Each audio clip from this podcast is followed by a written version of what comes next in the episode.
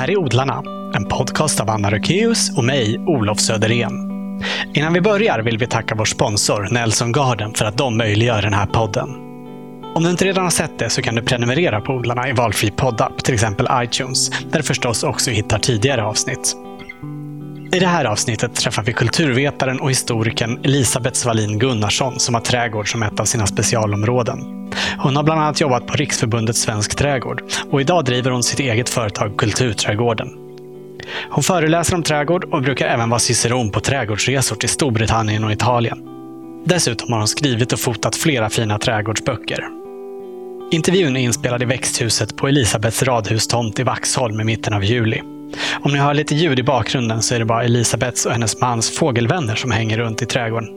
Vid något tillfälle krafsar de lite på växthustaket också, men vi hoppas att det inte stör er i ert lyssnande. Varsågoda, Elisabeth Svalin Gunnarsson. Vad betyder odling i ditt liv? Oj, det betyder väldigt mycket.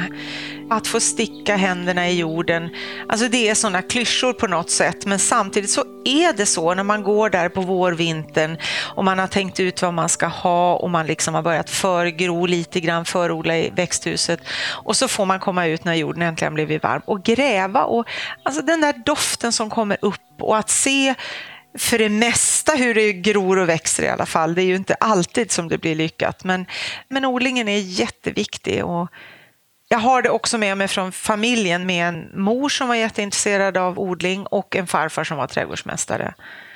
Min farfar bodde i Landskrona och han skickade varje vår, när Weibulls katalog hade kommit ut, då skickade han katalogen och vi satt hemma och bläddrade och valde vad man skulle liksom köpa för frön i år och sådär. Så att det, det, där att odla, det, det skulle jag inte kunna klara mig utan.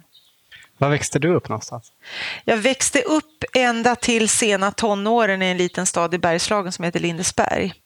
Men sen eftersom hela min släkt är skånsk, trots att det inte hörs när jag pratar, så är det så att vi, och min mor var lärare, så att vi var ju vartenda lov i, i, ända fram till det jag var 20 år så var jag alltid i Skåne på loven. Sen flyttade jag dit några år också och har bott i flera perioder där.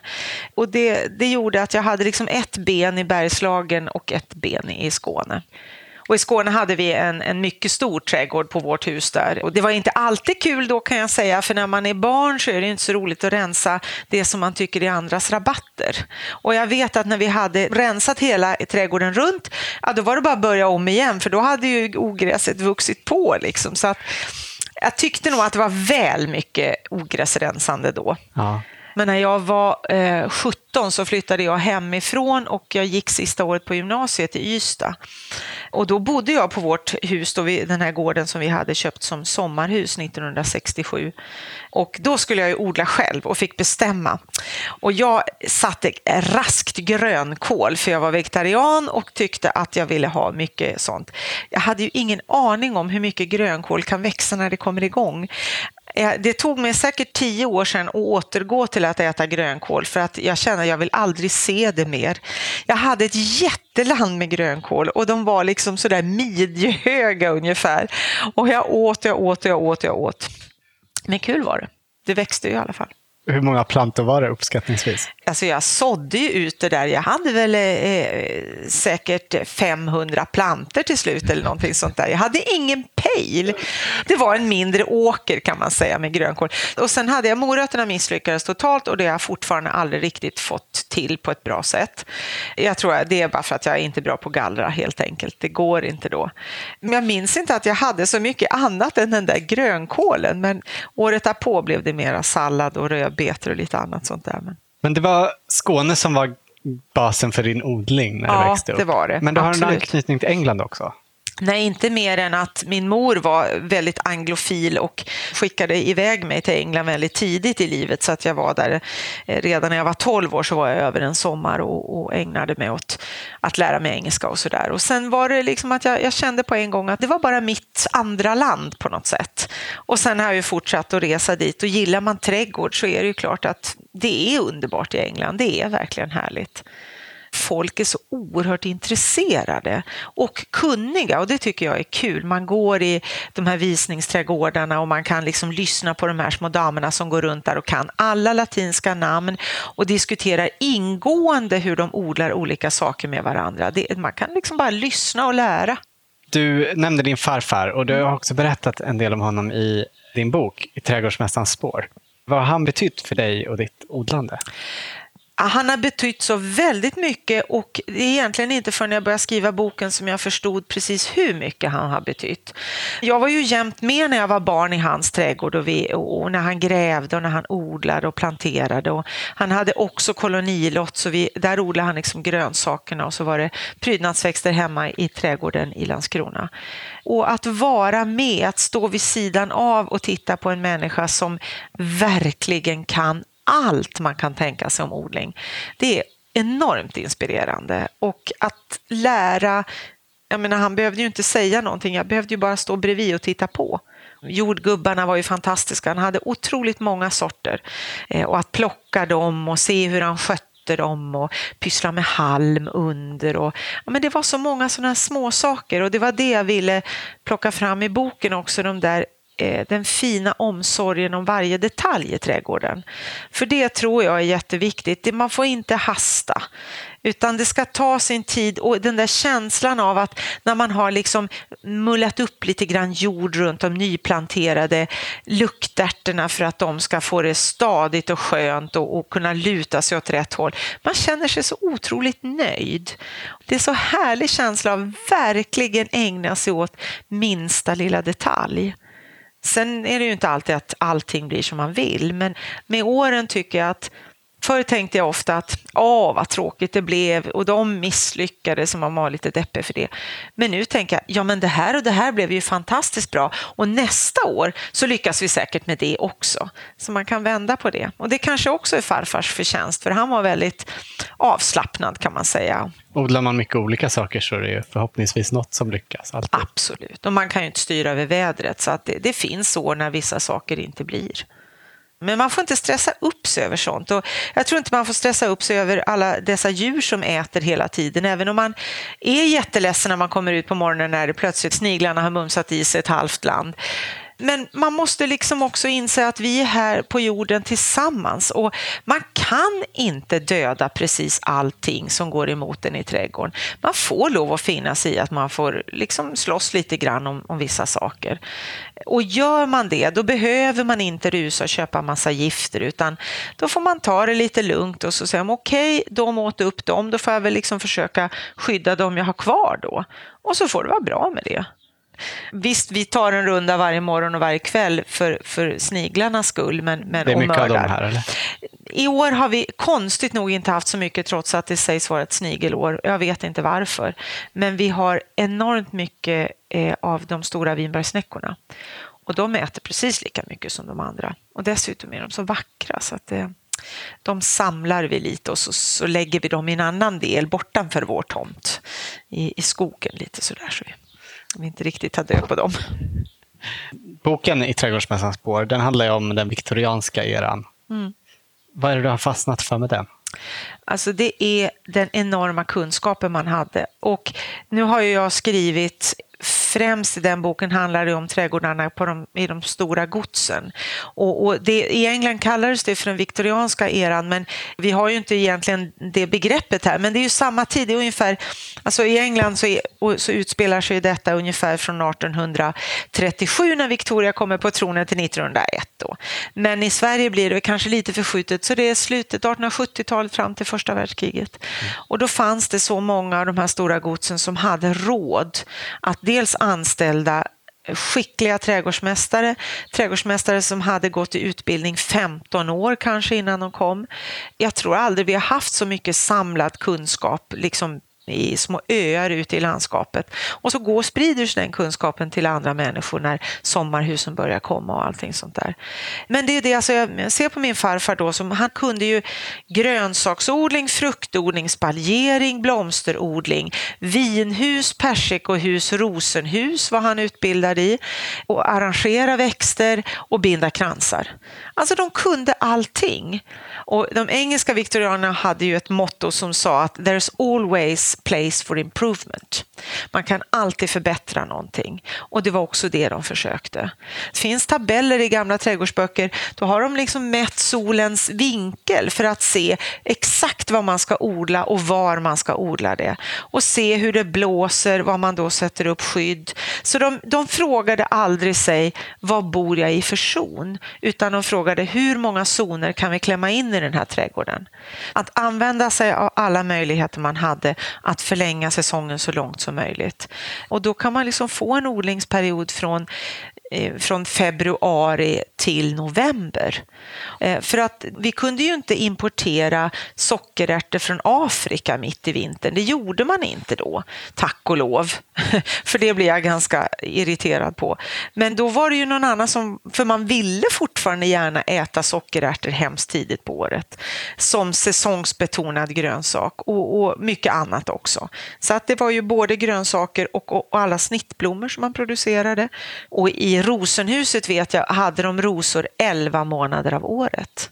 Men det var ju inte särskilt miljövänligt för det var ju stora växthus som drevs då av, av, att man var tvungen att elda för att få det. Så det gick ju åt enormt mycket ved i Sverige och kol i England. Men eh, att de hade den här kunskapen och allt vad de gjorde med den. I boken har jag med från en, en sån här frökatalog eller försäljningsställe. Det året hade de 90 19 nya varianter av jordgubbar och då fanns det redan ett bottensortiment en del jättetidiga och så hela variationen över till mycket sena. Att också ha jordgubbar in i kanske till och med sista augusti.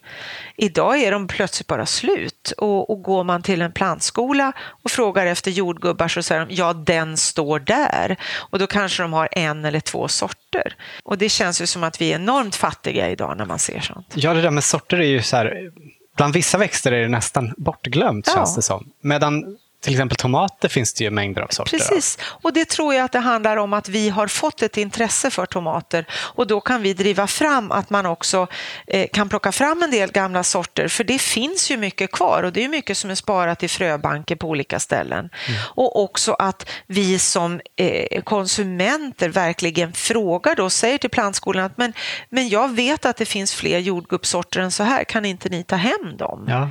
Om vi går tillbaka ända till, till sekel sekelskiftet 18-1900. Nu kommer jag inte ihåg exakt, men jag tror det fanns ungefär 140 ärtor och 150 bönor tror jag i försäljning.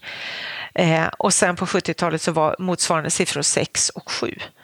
Men det var ju en period på 70-talet när trädgård verkligen var så ute som jag tror det någonsin har varit. Men det har ju blivit jättemycket bättre nu. Ja. Och det är kul och jag tycker man ska prova så många sorter som möjligt också. Bara för att testa själv. Jag, eh, jag tycker det är så roligt med, med sockerärtor, det odlar vi mycket. Och att då också prova de där gamla sorterna som har jättevackra blommor. För då får man ju både nästan som en, en luktärt och en sockerärt samtidigt och det är väldigt kul. Har du någon favoritsort? Ja, och den kommer jag ju aldrig ihåg vad den heter, men jag undrar, vänta ska vi se. Jag har faktiskt med den i boken.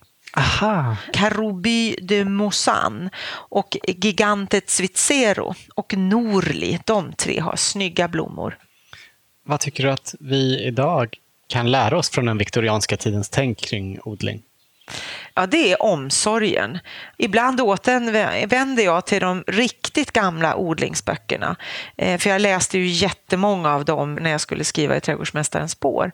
Och till farfars trädgårdstips som han hade då och gav mig. Och ofta är det så att man liksom inser ja men det där är ju väldigt fiffigt och, och det där kan man ta med sig. Och Strindbergs bror var ju trädgårdsmästare på, på Lövsta bruk i 40 år och Strindberg var själv enormt intresserad. Och när han skriver att han gärna sår dill eh, emellan kålen och så för att den ska få lite skugga och fukt till att börja med. Annars ränner den bara upp och sätter blom. Alltså mycket sådana där små saker som, som är så fiffigt som man kan ta åt sig. Så deras fiffighet och att ständigt hitta på små roliga möjligheter, sånt är kul. Att vara innovativ i sin egen trädgård. Du nämnde ju att det kanske inte var så klimatsmart med de här vedeldade växthusen Nej. och så. Men i övrigt vad jag förstått så tycker du ändå att man hade ett bra, ett bra sätt att odla rent ja. miljömässigt. Ja, det tycker jag. Och, och, att verkligen utnyttja allt. Hela trädgården var så genomtänkt. Och man brydde sig så mycket om det man gjorde ända till sista stund. Men när frukten var klar efter då att ha handskötts under hela året så plockade man den försiktigt, la den fint i frukthus där den då sen också togs om hand om. Och när man plockade körsbär så la man den ofta på ett litet eh, silkepapper för att det skulle suga upp den där lilla droppen som bildas när man tar av ett körsbär för att inte det skulle kladda och bli en härd för mögel. Så sådana saker gör ju en helt lycklig när man ser. Det, det är som total motvikt mot slit och släng. Och de var ju förvånansvärt duktiga ändå att hålla olika sjukdomar borta, även om de då när de fick in eh, både skadedjur och, och andra typer av mögelsjukdomar och sånt där, att de då använde mycket gifter. Och det vill ju vi absolut inte göra idag. Men jag tycker att det, de hade mycket klokskap och eh, framför allt kan man ju säga att även om de hade en hel del nya trädgårdsredskap som kom under den tiden så var det ju så att man köpte en spade och den skulle hålla i väldigt många år. Den tvättades och den skärptes och den oljades för vintern och man skötte om allting som man hade på ett sätt som jag tycker är... Vi tittar på den, ah, men den där spaden har gjort sitt, nu slänger vi den. Nej, men gör inte det. Ta hand om dem istället. Ja, bra tips. Ja. Hur har du tänkt när du har planerat eh, den här trädgården? Ja, alltså den har aldrig blivit färdigplanerad från början utan den blir nyplanerad eh, vart femte år ungefär när vi tycker att nej, men det här blev kanske inte precis som vi hade tänkt oss. Eller som det är att träden, här har vi bott i elva år nu och då ser vi har en del stora träd och de har också vuxit upp ännu mer och skuggar nu nya delar av trädgården så att då måste man också förhålla sig till det så att hela trädgården omplaneras planeras allt eftersom ljusförhållandena förändras eller vår smak förändras. Men det vi verkligen vill det är att vi ville ha några, eh, några rum eh, så att det blir lite olika känsla i trädgården och sen att vi har plats med både fler, många sittplatser, det tycker vi är härligt och sen att det finns både matväxter och blomsterväxter och så växthuset mitt i alltihopa som vi använder enormt mycket. Hur länge har ni haft det här växthuset? Det här har vi nog haft sedan 2007 nu, så att det är ju ganska många år. Det är underbart. Berätta, Varje dag man har det. Berätta vad du odlar här inne. Det brukar vara eh, en del, eh, alltså gurkor och tomater eh, och egentligen är det ju många som säger att gurka och tomat ska man kanske inte odla i samma växthus. Men, Varför ska man inte göra det? Jag vet faktiskt inte riktigt varför de, men de påverkar varandra på något sätt. Men det har funkat här i alla fall. Men jag brukar också odla meloner, men det blev för sent i år så att de har jag inte hunnit få igång i tid. Utan nu är det slanggurka och det är ju så enormt tacksamt. Det är ju nya gurkor varenda dag och de hinner oftast inte in till köket utan de äter vi sittande i växthuset. Man sitter och läser en bok och knaprar gurka. Men sen har jag ett persikoträd och det, det funkar ibland men ibland vissa år så tappar den ganska många av sina persikor för tidigt så den hinner aldrig växa till sig ordentligt och det vet jag faktiskt inte riktigt vad det beror på. Så att, eh, I år har jag haft ganska mycket persikoskott på det och jag hoppas att de kan gå fram och inte trillar av allihopa. Och det, det är sånt där litet experiment man håller på med. Men sen är det ett, ett vin och sen är det blommor. Och eh, sen har vi ju då utomhus eh, både citroner och fikon och lager och allt möjligt och de ska bo här inne under vintern sen. Ja, det är varmt nog för dem här under Vi vintern. har ett litet tält i det här som, och där har vi en vakt, en, en frostvakt Aha. som slår till när det är fem grader för det blir för dyrt att eh, värma hela växthuset. Hur har du inspirerats av de viktorianska trädgårdarna här i din egen trädgård? Ja, alltså första året efter att boken hade kommit ut, då hade, jag hade ju odlat, jag hade ju gjort många saker som jag hade med, för det är ju alltid roligt att prova vad är det jag skriver om egentligen. Jag är ju inte, liksom, jag är ju inte själv trädgårdsmästare egentligen, utan bara amatör. Men då hade vi väldigt mycket, det var varmbänkar och jag har ju en hel del sådana här små glasklockor att odla under och jag testade det mesta och vi spaljerade träd och en massa sådana där saker. Så att det året hade vi den finaste köksträdgård vi har haft på mycket länge. Men då låg jag verkligen i. Året därpå, då designade jag en trädgård till Skansen i samma tankegång som Trädgårdsmästarens spår. Och då var jag där hela våren, så att då blev det lite grann på efterkälke hemma. Men jag tycker alltså det där med varmbänkar och drivbänkar är jättebra. Och det är ju faktiskt bara eh, hästdynga som behövs eh, för att få det att hända. Och, och det kan varenda stall i, runt omkring i landet gärna bidra med, för de vill bara bli av med det. Och spaljering tycker jag, vi har ju en liten radhustomt så att även om vi har en hörntomt så är det inte så mycket plats. Och eh, det blir för stort att ha flera stora fruktträd. Men spaljerade fungerade alldeles utmärkt. Så att det är den där att använda platsen på rätt sätt och att odla både grönsaker och snittblommor. Jag skulle inte vilja ha en trädgård utan det andra. Har du någon typ av växelbruk här? Ja, vi försöker göra så gott vi kan för att det är ju inte bra att odla på samma ställe. Så det är bönor och ärtor och det är potatis och det är lite andra grönsaker och så är det lite blommor som vi försöker flytta runt. Men vi har en besvärlig tomt för vi har ganska lite sol så att vissa saker kan faktiskt ibland bara vara på ett ställe. Men då får man ju verkligen se till att man jobbar med jorden och att man gödslar ordentligt och att man ser till att inte att det har varit någon sjukdom förra året utan att man kollar vad man, hur man odlar och vad man odlar där. Vilka är det mer än du som är engagerade i trädgården? Det är min man CG, han är lika trädgårdsintresserad som jag. Och, och det är ju alltid det, är ju det roliga när man har någon att jobba tillsammans med också, att vi har ju alltid projekt på gång. Eh, och man börjar fundera. I år hade vi egentligen fler projekt men sen har det hänt många saker i livet som har gjort att det har fått lugna ner sig lite grann med det. Men, men annars är det alltid lika kul om vintern att sitta framför brasan och liksom, ja, men vad ska vi göra där? Och det där blev nog inte riktigt bra. Tänk om vi skulle göra om det och tänk om vi skulle ha morötter där. Och, ja, men det är ju hur roligt som helst. Även om det ibland brakar iväg och, och det kostar pengar när man får för sig att man ska bygga någon liten mur eller någonting sånt där. Men annars är det förhållandevis billig lek. Det är bara att jobba på. Det, det, det är liksom bara arbetsinsatsen det handlar om för det mesta. Mm. Det är tiden som kostar. Det är tiden men... som kostar och ett par ryggar då och då. Men, men det är ju bara att, att, att stretcha lite grann då och då också ja. så blir det ganska det är bra motion så är det, skönt. det är jättebra samtidigt. motion. Man mår toppenbra när man får hålla på i trädgården. Har du haft andra trädgårdar innan? Ja, absolut. Jag har ju haft ett antal trädgårdar nere i Skåne. Vi pratade ju om en förut och också då farfars trädgård, men som ju inte var min egen. Men sen har jag bott på flera ställen i Skåne där jag har haft en del ganska stora trädgårdar och då, då har det varit så att man får göra trädgård på en del av det.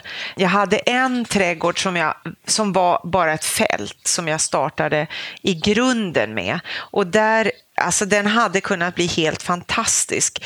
Men nu blev det så att jag faktiskt sålde det huset och flyttade därifrån innan den var helt klar. Huset hette Rosenbo. Så det var naturligtvis rosor som skulle vara där. Och eh, det var ju också ett av mina största misstag någonsin. För jag hade haft en trädgård i Landskrona som var på en innergård i ett sånt här fyr, en fyrlängad gård. Och det var kullersten där vi hade tagit upp kullerstenarna och planterat rosor och gjort ett pergolasystem där inne. Jag tror jag hade 45 olika sorters rosor. Och jag skulle flytta från det huset mitt i sommaren. Och Alltså jag skulle bara ha låtit de där rosorna stå till hösten. Inse att de nya som kommer får leva med mina rosor, för de var inte intresserade av trädgård, de vill inte ha dem. Men jag försökte flytta dem mitt i sommaren och då blev det värmebölja. Så att jag åkte med rosor över Skåne i 35 graders värme och försökte få dem där att överleva och det, de dog nästan allihopa. Så det var korkat, men man lär sig av det. Men den hade kunnat bli fin. Där hade jag ett jätte jättestort växthus på nästan 20 kvadratmeter som var åttkantigt och där jag odlade jättemycket saker. Och sen var det liksom som ett häcksystem som skulle dela in i tre runda rum med en gång som skulle gå rakt igenom med liksom en, en eh, jordgubbspromenad och det var allt möjligt fint. Men det hann inte bli färdigt då. Men sen har det varit en del lägenheter och då har det varit eh, balkongodling. Mina första år i Stockholm så bodde jag eh, ett par år ute i Rågsved i de här 50-talshusen där. Vi hade en jättefin balkong mot söder och där hade vi allt från vildvin till eh, luktärtor och mat, alltså lite grönsaker och allt möjligt. Så det var, och detta var ju 86, 87 där någonstans. Så det var inte så mycket stadsodling på den tiden. Och sen har jag bott väldigt många gamla hus eh, där en del trädgårdar redan har funnits och kanske en del där det nästan har varit omöjligt att kunna få in något eget liksom i det hela. Eh, men den här trädgården då, där var det ju faktiskt nästan ingenting när vi kom hit. Hade trädgården någon betydelse i valet just att ni hamnade här? Ja, alltså det var ju det att det var en hörntomt. Men det, var ju, det här huset var ju också ett sånt där att vi ville flytta till vatten och eh, vi skulle absolut inte ha ja, först var det inte ens ett radhus. Vi skulle inte ha ett 70-talshus, vi skulle inte ha mexitegel, inga platta tak. Och det är precis det som vi bor i. Men det var ett härligt ställe och så fanns det möjlighet här att göra någonting. Eh, kanske just därför att föregående familjen hade varit totalt ointresserad. Det var bara leråker. Ungarna hade spelat fotboll egentligen över hela trädgården. Och sen har vi liksom byggt en liten bit för varje år på något sätt. Det tar aldrig slut. Man kan alltid hitta på något nytt. Men då att du har bott i Skåne innan, saknar du det klimatet som finns där odlare? Ja, jag saknar det i tidig vår och sen höst. För odlingssäsongen är betydligt längre där. Men vi bor ju i Stockholms skärgård så är det ändå, om man inte bor allra längst ut där det är väldigt svåra odlingsförhållanden så har ju vi ändå zon 2 här. Och i varje trädgård har man ju flera zoner dessutom om man bara försöker ta reda på dem. Så att vi tycker att vi har väldigt bra odlingsförhållanden här. Men det är klart att när man hör i februari och man tänker på att snödropparna verkligen var uppe uppe och att det började titta fram saker. Och kanske också framförallt på höstkanten när, när det blommar mycket längre och man kan köra grönsaksodlingen ännu längre in på hösten. Då kan jag sakna Skåne. Och jag saknar, här är det fuktigt, men det finns en speciell sorts fukt i Skåne som jag, som jag saknar. Eh, så att, men, men annars så tycker jag att, att vi har ett fantastiskt odlingsklimat. och, och Sen kan man också skapa sitt eget klimat, så jag tycker inte att det är något större problem. Det är värre om man har sju, då får man tänka ännu mer. Men de har å andra sidan blomhöjder och färger som vi i den södra delen av landet aldrig någonsin kan åstadkomma. Delfinium som är två och en halv meter höga och självlysande blå. Det, det är fantastiskt att se riktigt nordlig odling. Men då måste man verkligen skaffa sig kunskap för det klimatet. Vad tycker du mest om med den här trädgården? När juli kommer så tycker jag mest om rosorna och just i år så har det ju varit ett rosenår så att i år går man bara omkring och njuter. Vi har ju bland annat den klassiska gamla rosen flammentans som var så Alltså ingen tyckte om den och alla tyckte det var väl en fånig ros att ha. Men den blommar ju så otroligt ihärdigt. Hur ser och den, den är så, den är röd, en röd klätterros av de något modernare rosorna. Så tyvärr luktar den ju li, bara lite grann, men den är inte helt doftlös. Och sen kommer den åter så att den blommar, om det är mild vinter eller höst, så kan den blomma ända in till jul. Vi har plockat in rosor till jul av flammentans. Och den är en makalös röd färg och också frisk. Och sen tycker jag ju att Rosa Helena hybrida, den honungsrosen, den är fantastisk. Men den blommar ju ungefär en månad och då är den totalt totalt överväldigande i mängd av blommor. Och den är också en superfrisk ros. Den har nästan aldrig något angrepp av något slag. Och det tycker jag är väldigt skönt, för då, då har man gjort sig av med ett problem. Så att ta de rosor i trädgården som har så lite sjukdomar som möjligt så, så gör man livet enklare för sig faktiskt. Du har ju skrivit en hel bok om blommor. Ja. Är rosen din favorit? Nej, det vet jag inte. Alltså jag har faktiskt inte, det är en av dem. Och dahlior är en annan, men också luktärtor. Alltså, och faktiskt, jag skulle nog säga att luktärtor och borstnejlikor och rosor, då, då har vi ändå ramat in. Och sen på hösten dahliorna. Och dahlior har du också gjort en hel bok Ja, Ja, de, det var också roligt för det var då, när den kom ut så var det också en sån här blomma som på något vis var lite bortglömd. Och jag tror att det har varit en lång period när vi har varit väldigt försiktiga i våra trädgårdar med, med färg.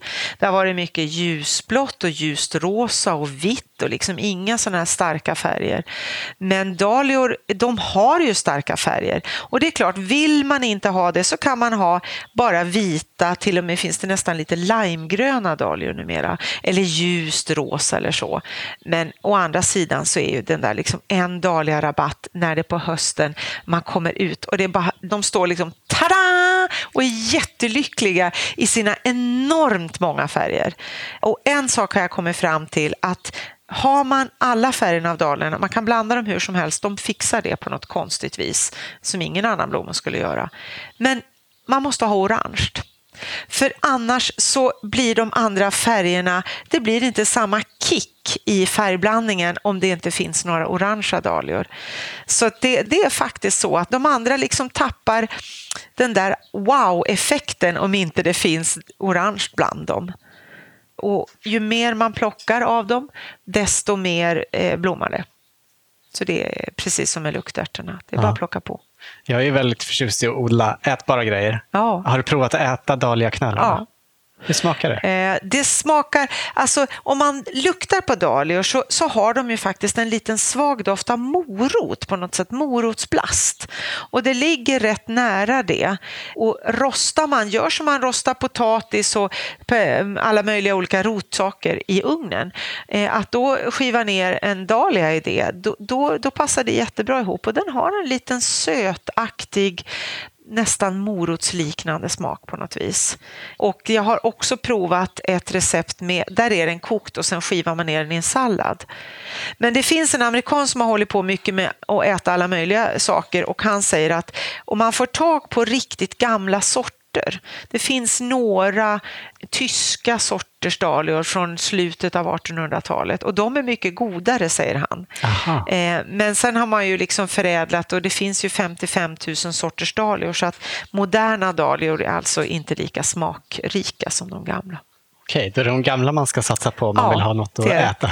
Jag hoppas att det kommer så långt att det blir av att allt det här som man har samlat in i POM, programmet för odlad mångfald, för de har massor av dahlior som de har hittat.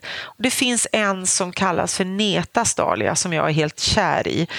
Den har från samma knöl kan det bli blommor som är både röda och vita. Inte så att varje blad är, är, är liksom randigt utan det är både röda och vita blad i blomman. Så finns det de som blir helt röda och helt vita från samma knöl. Och det finns en bild på en dam som står med dem där från slutet av 1800-talet. Och man, även om det är en svartvit bild så ser man att det är den här dahlian och den har odlats på samma ställe ända sedan dess. Och det är bland de äldsta dahliorna i världen. Och den provodlar de på Alnarp men den har fortfarande inte kommit till handeln. Och jag hoppas att det gör det snart. Det hade varit så kul om de kom ut, de här gamla sorterna. Hur gör du för att lyckas med dina dahlior? Ja, ett gott år när jag verkligen har tid, då förkultiverar jag dem alltid. För i och med att det finns sniglar här, så när, när man sätter dem direkt i jorden och de börjar komma upp med de där första små späda skotten, då är de så väldigt utsatta så då måste man nästan ha någonting över dem, en glasklocka eller någonting sånt där för att skydda dem. Så om man förkultiverar dem så kommer de dessutom i blom tidigare och så fort det är eh, nattfrosten är över och det är varmt nog i jorden, då kan man ju sätta ut och då kan de ju vara 15-20 centimeter redan då. Och då ger man sig själv mycket större chans att få tidigare dahlior. Och när tar du upp dem sen? Så sent som möjligt. Alltså jag försöker ha is i magen för att eh, de, av den första tidiga frosten så skadas ju inte mer än det som står över mark. Så att om man då bara eh, skär av det och låter dem stå kvar med 10-15 centimeter eller 15-20 till och med eh, med de här stubbarna kvar och sen när de säger att nu börjar det verkligen bli att frosten går ner, då gräver man upp dem och då kan man ta av så att det är ungefär 10 centimeter kvar som sticker upp. Det jag alltid misslyckas med därför att jag glömmer bort det, det är att innan man tar av dem så ska man sätta en etikett på dem. För att hur man än beter sig så kommer man inte ihåg alla. Och när, man, när de har frusit ner, ja men vad var det för färg på den här och hur hög var den egentligen? Färgerna kan ju vara en sak, men att veta hur höga de är är ju ganska avgörande så man inte ställer en stackars krake på 30 centimeter bland de som blir 120. Delar de sig så att det blir flera knölar när de har blivit stora? Eller Nej, hur? de delar sig inte utan de växer liksom på allt eftersom. Så att till slut kan man ju ha knölar som väger 5 kilo och är jättestora, 40-50 centimeter över. Och då får man dela dem själv. Aha, Eh, så man kan dela dem med kniv då? Ja, det kan man göra och det gör jag helst på våren. För en sån snittyta, eftersom det finns ett slags stärkelse i, i dahliaknölarna och det är därför knölen finns. För det där är skafferiet under vintern. Och delar man då, då kan det komma saft ut och då kan det bli mögel i det. Och det är nog den största faran för dahliorna under vintern, att de möglar helt enkelt. Om de torkar lite är inte alls lika eh, farligt som om de möglar. Så, Så då du delar delar dem de på just våren innan det istället. förgror ja, dem, helt faktiskt. enkelt? Ja. Ja. Och det viktiga är då att de har med sig, man kan titta för ofta om de ligger under vintern så när man tar fram på- våren så har det ju blivit små groddar som på potatis ungefär. Och att de finns med, för det är ju de som blir växten. Knölarna är bara skafferiet så att det gäller att få med sig det. Finns det några andra växter som man vanligen ser just som blommor som du rekommenderar att man ska smaka på? Ja, det, fast egentligen är det ju nästan tvärtom, att det finns ju faktiskt en del grönsaker eller ätbara växter som också har fantastiska blommor som man kan använda som prydnadsväxt samtidigt som man njuter av vad de ger för övrigt. Och då är till exempel jordärtskockor som ju kan bli en hel skog av fantastiska vackra gula blommor. Det är ju hur snyggt som helst. Och, Mm, och lätt att odla Och också. lätt att odla och det är inte ofta man har liksom växter som börjar barka iväg åt nästan tre meter. Det är verkligen en skog av blommor. Men framför allt så är det zucchinin som jag tycker är, är helt ljuvlig. Och det odlar vi oftast jättemycket av och vi skulle aldrig hinna äta upp om allting hade fått gå fram till zucchini. Men däremot så tar vi blommorna när de är precis lagom stora och så pillar man ut precis eh, pistillen inuti och så lägger, just i vårt fall så lägger vi ut en liten parmesanostbit och sen gör man en väldigt lätt eh, frityrsmet som inte får vara tjock utan den ska vara ganska lätt. Och så vrider man ihop blomman, doppar den i den där och så friterar man den. Alltså det är så gott så det är bara inte sant. Och sen tycker jag då sockerärtorna som är både vackra att se på och oerhört goda. Det gäller ju alla bön och ärtväxter egentligen. Och de kan ju stå då ibland mycket annat eh, av eh, blommorna, att man även odlar då vissa grönsaker mitt ibland dem därför att de har snygga blommor. Rosenbönor är ju egentligen mer, mer prydnad än, än, än ätbart, men, men är ju lysande och de växer ju som sjutton. Ja, jag tycker de är goda också. Ja, det är de. I din senaste bok Blommor så skriver du att du ständigt lyckas hitta nya små platser att odla på. Att du gläds åt att gräsmattan krymper. Ja, så är det. Varför? Ja, men alltså, så länge vi hade hund, då tyckte han att det var väldigt skönt att ha en gräsmattebit att ligga på och så där och vara ute på och liksom vi lekte med honom på den. Men ja, vi använder egentligen inte den.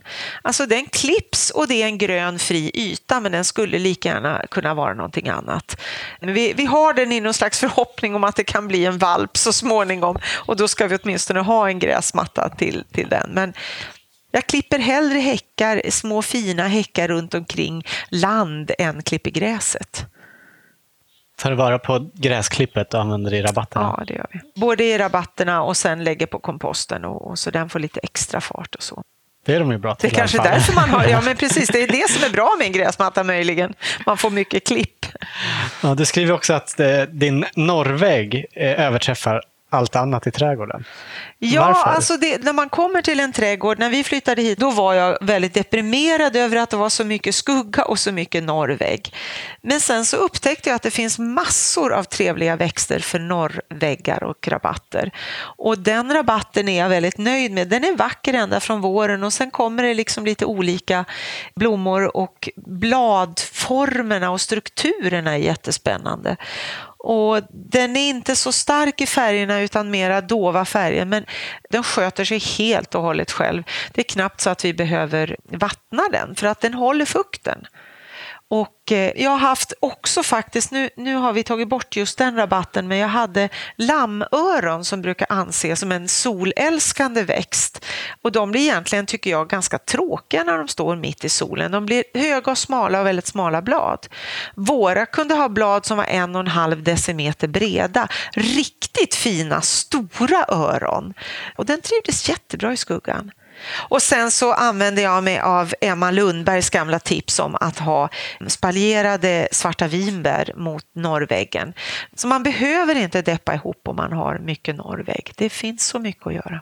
Man får anpassa vad man odlar där bara. Ja, det tycker jag. Det är klimatsmart också, att, att inse, att liksom titta på sin trädgård och säga, men vad har jag för någon typ av trädgård? Vad har jag för jord?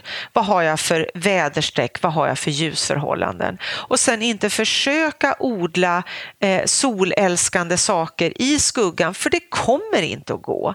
Det finns så mycket växter i världen så det, man kan få en fantastiskt vacker rabatt även om man har eh, mycket sandjord till exempel. Och det finns även, jag menar, sparris gillar ju sandjord till exempel, så man kan alltid hitta istället för att liksom pressa det hela eller, eller behöva vattna varenda dag tusentals liter för att nödvändigtvis ha en speciell sak mitt i solen.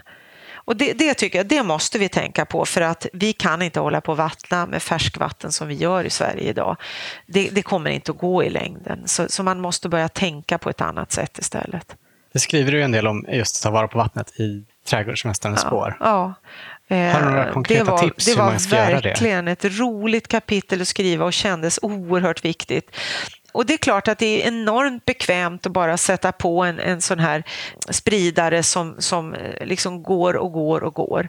Men om man har en, en regnmätare under en sån där så ser man hur enormt lite vatten som det faktiskt blir mycket blåser bort och är man dessutom sån att man då sätter på den när det är solljus, då dunstar det ju lika fort som man vattnar.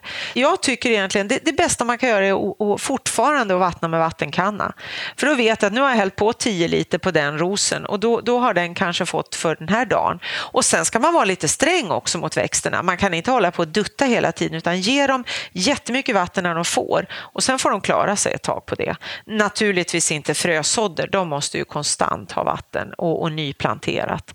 Men eh, perenner och mycket annat i trädgården behöver definitivt inte eh, hålla på och vattnas varenda dag. Så att stränghet med riktiga rotblötor och sen också att kanske göra små gropar runt så att det stannar kvar lite bättre så, och inte vattna mitt på dagen. Och jag vattnar helst tidigt på morgonen. För vattnar man det sista man gör på kvällen då tycker sniglarna att man är världens bästa hyresvärd så då kommer de sättande. Då är det fuktigt och fint för dem att, att eh, njuta av så att morgonen är bäst. Jag har också börjat använda vattenkanna allt mer framför slangen. Ja. Jag tänker att det också är bra för att man riktar vattnet just på de växter som Exakt. behöver det och inte vattnar alltihop, ja. inklusive ogräset. Ja, precis så är det. Att det inte bara, för jag menar det där allmänna spridandet, det, det, som du säger, det kommer liksom lite, det, ogräset blir precis lika fint vattnat som allt annat. Och, men står man med sin kanna och häller på den där rosen eller på en rad, då vet jag dels hur mycket det har fått och jag ser vad jag har vattnat och, och, och vad som behövs. Och sen är det förstås också det att eh, om man inte täckodlar och verkligen lägger över allting, då, då får man också faktiskt röra om lite grann i jorden så att man inte får en, en hård skorpa. För då rinner ju allting bara av. Och om man dessutom använder, har använt väldigt mycket av de billigare jordarna som innehåller väldigt mycket torv och man inte har en blandning själv att blanda ut det med, då torkar det också upp och då kan det bli väldigt svårt att få ner eh, jorden. Så då, mm. att då luckra upp jorden runt omkring växterna, det, det, gör att de kan ta till sig vattnet på ett helt annat sätt. Även lerjorden blir ju stenhård om man ja. bara öser på vatten med Verkligen. slangen eller vattenspridaren. Ja. Är det bara kul med trädgården eller är det någonsin stressigt och motigt? Alltså stressigt tycker jag inte att det är. Och det beror nog på att, oj, oj. att jag har bestämt mig för den vek sig en ja, tomatplanta? Den, den vek sig som sjutton. Nu ska vi se. Och det Av sin egen vi, tyngd? Ja, den har, den har nämligen inte fått någon pinne ordentligt. Kan den där skälken växa ihop så att den blir stadig igen? Ja, ibland kan man klara det om den inte har, om den inte har brutits helt och hållet. Så brukar det kunna gå. Och så ställer vi den där. Och om du sen håller den så kan jag ta bara och fästa fast den där. Tråd och en sax. Tack. Det är bladet där. Så, då kan den hänga lite där. Så får jag ta och sno in den där lite grann sen, men nu är den räddad för stunden. Ja, hoppas att den stadgar upp sig. Jo, då, det gör den. Det gör den säkert. Och jag älskar den här doften av tomatplantor när man rör vid dem och De håller på med dem. Fantastiskt. Och inga tomater smakar ju som de man odlar själv det, det, går inte att få eh, den tomatsmaken tycker jag. Eh, jag måste säga tomater man köper om man inte köper de allra dyraste som verkligen är en småodlare som håller på med, då, då smakar de ju ingenting. Det är Nej. så trist. Vi har ju förmånen att ha Bondens marknad väldigt nära där vi bor. Väldigt bra. Så på sensommaren finns det riktigt bra tomater att tillgå och inte så dyrt heller. Nej, det är, det är underbart. Och alla dessa varianter med, med gula och avlånga och plommon, alltså alla dessa ja. tomater. Har du några favoritsorter som du odlar mycket av här? Nej, alltså det, faktum är att det blir lite olika varje år. Eh, och, men jag, jag, det är väldigt gott med små tomater tycker jag, för de blir ju så söta och intensiva. Men också de här gula som är lite, eh, lite plommonformade tycker jag är väldigt läckra. Och sen att äta dem när de är varma, det är ju liksom det som är härligt gärna direkt från plantan. Har du någon särskild favorit att odla just när det gäller ätliga grejer? Alltså tomater och slanggurka. Eh, slanggurka tycker jag är jätteroligt att odla. För att det, dels för att det, det, är så hemskt gott, men också för att det är så vansinnigt enkelt. Det är verkligen det. Om man bara vattnar dem så får man verkligen en stor skörd. Eh, och det är roligt med, med, med, meloner också, men i år har det inte då blivit några. Men, men framför, jag har odlat många år den här lilla eh, melonen eh, som heter Queens Pocket Melon. För de hinner man få fram och så är de jättegoda och den är från 1700-talet och, och de, är, de är som en, liksom man kan hålla dem i handen. Som en större eh, apelsin? En större apelsin. Och det blir, har man många sådana så kan man, liksom, om man har en middag så kan varje gäst få sin lilla egen melon som man skär isär och så har man lite värmda hallon med lite, lite socker i som man liksom häller över en varm hallonsås. Det är så otroligt gott. Jag frågade ju innan missödet med tomaten här om det bara är kul med trädgården eller känns det någonsin stressigt och motigt eller får du dåligt samvete?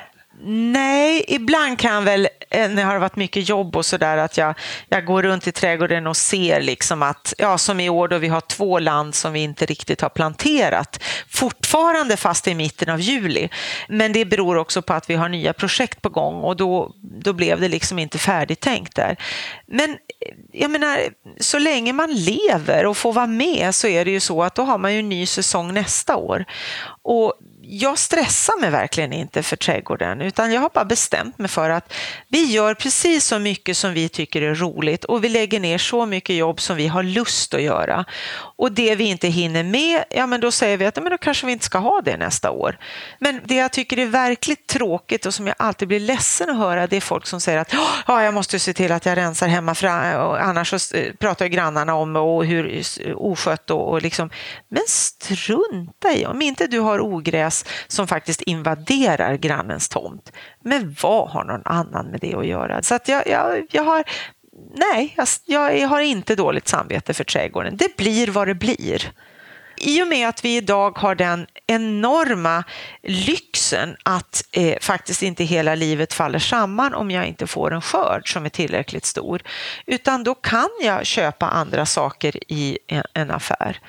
Så att någonstans så är det ju, det, det är ju lyxodling det här och, och, det är ju för att det är så skönt, man mår bra och det är roligt.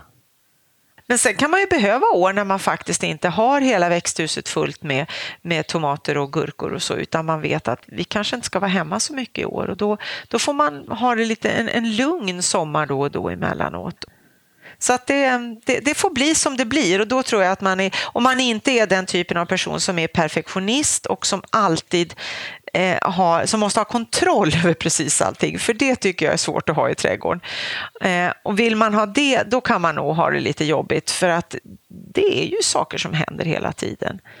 Vi matar nu fåglarna även sommartid och de är ganska duktiga på att plocka i sig frön här och var. Så helt plötsligt tänker man, men jag har ju sått 50 frön där, varför kommer ingenting? Och så tycker man att inser att fåglarna har hoppat omkring där och smaskat i sig. Men ja, får jag ju titta på fåglarna en stund och så får jag väl sätta nya frön. Det är inte mer än så. Hur länge kan ni lämna trädgården under sommarhalvåret? nu har vi ju väldigt snälla grannar. så att eh, det, värsta är ju, eh, det värsta är växthuset för att det, det går inte att lämna för länge för vi har inget sånt vattningssystem. Men vi, vi är oftast hemma på somrarna så att det kan vara två veckor man är borta eller någonting sånt där. Men, men annars så, vi bor ju så att vi har allting. Vi har ju havet precis bredvid så vi behöver inte åka någonstans och bada, vi bara går ner och badar. Det är mera höst och vår och då kan det ju vara knepigt med vårsådder och så. Men då, då får man ju helt enkelt hoppas att det finns någon snäll själ som kommer dit och vattnar. Pratar du med dina växter? Ja, det gör jag nog faktiskt. Eh, lite då och då sådär. Och eh, julrosorna har jag pratat mycket med därför att de hade under många år fått för sig att de skulle blomma alltid i slutet av maj. Och det sa jag till dem många gånger att ni förstår att ni ska blomma mycket tidigare, det är det ni är till för. Eh, och till slut sa jag att om ni inte gör någonting åt det här så kommer jag att ta bort er. Och då faktiskt så började de blomma. Så i år är det första året när jag verkligen har haft från februari, tidigt februari till och med, så, så har julrosorna blommat. Och sen höll de på väldigt länge. Så att jag hade verkligen precis bestämt mig för att nej, nu får det vara slut med det här. Nu tar jag bort dem. För de blev jättestora och, men var väldigt dåliga på att blomma. Men nu är det hur vackert som helst. Härligt. Ja. Du har ju skrivit också i eh, boken Blommor mm. om eh, att växter växer bättre till klassisk musik. Ja, alltså det är faktiskt jättespännande. De har gjort ganska mycket experiment med det här och testat olika saker för att se vad som händer. Och att det är just klassisk musik, det är ju det att det är vissa frekvenser som blommor verkar trivas bäst med. Och det är faktiskt att just i de frekvenserna ligger oftast klassisk musik. Man har liksom provat med och utan och sett att de växer snabbare när det är det här ljud, eh, ljudet som går runt omkring dem dem. Och den man har man jämfört det med eh, annan typ av musik? Nå, ja, det har man nog faktiskt gjort. när Man ser. Man har ju testat med och utan helt och hållet och man har testat olika frekvenser.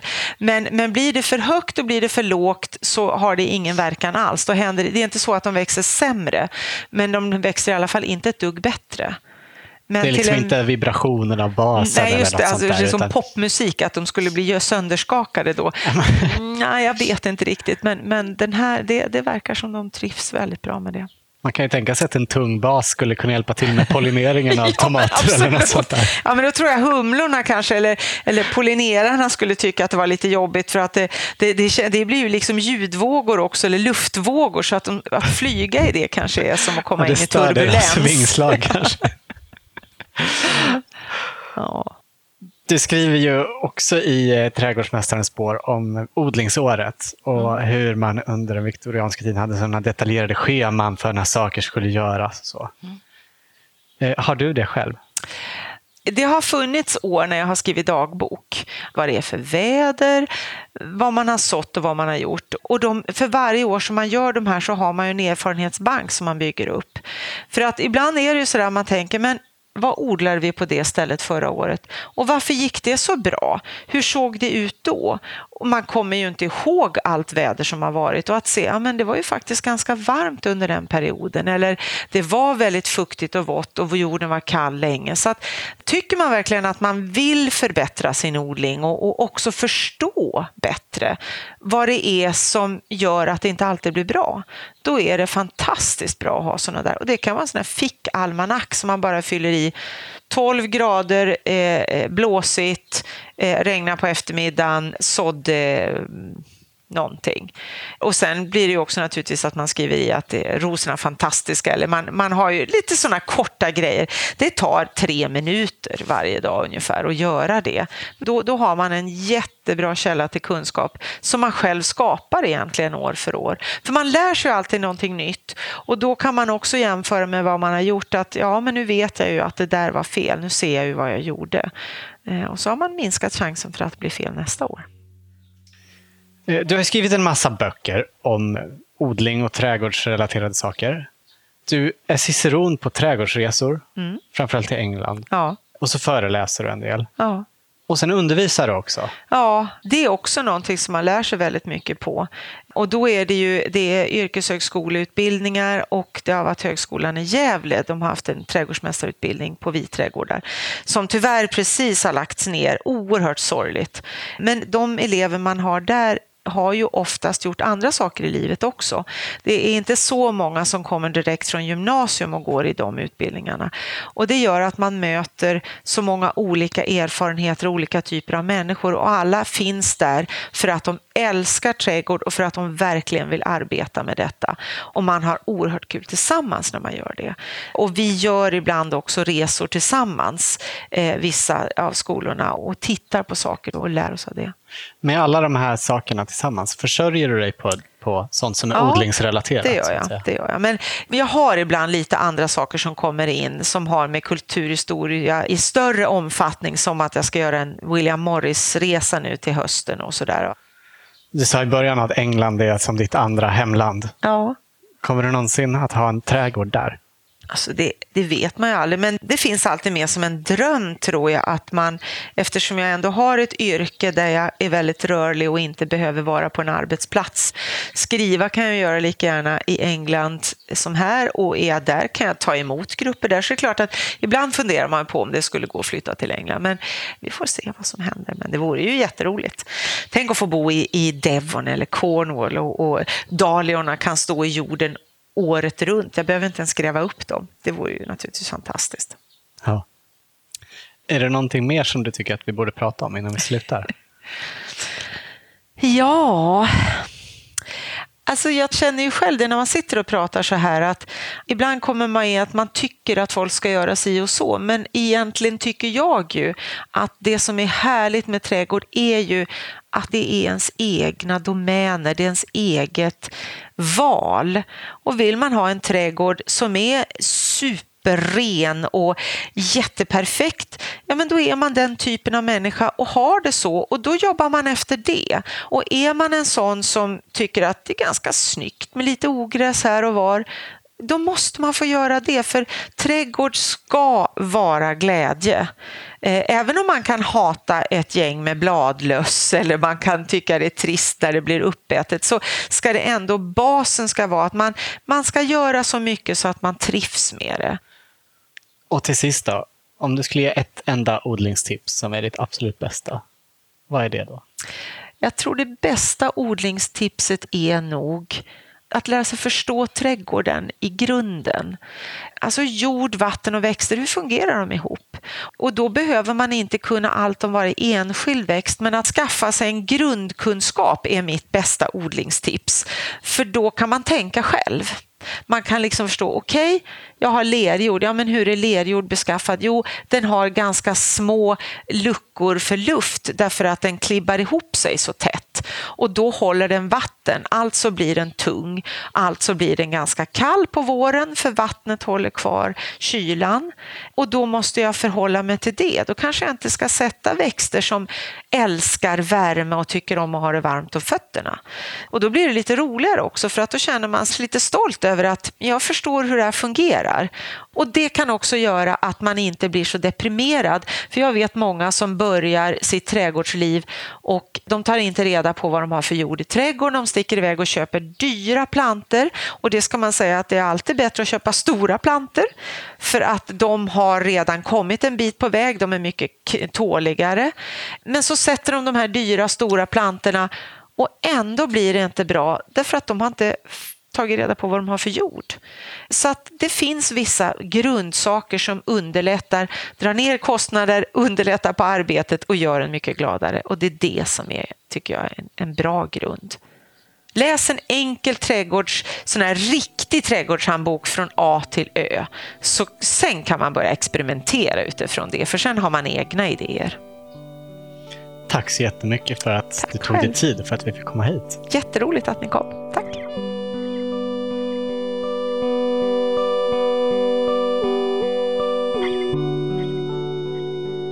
Du har hört Elisabeth Svalin Gunnarsson i Odlarna.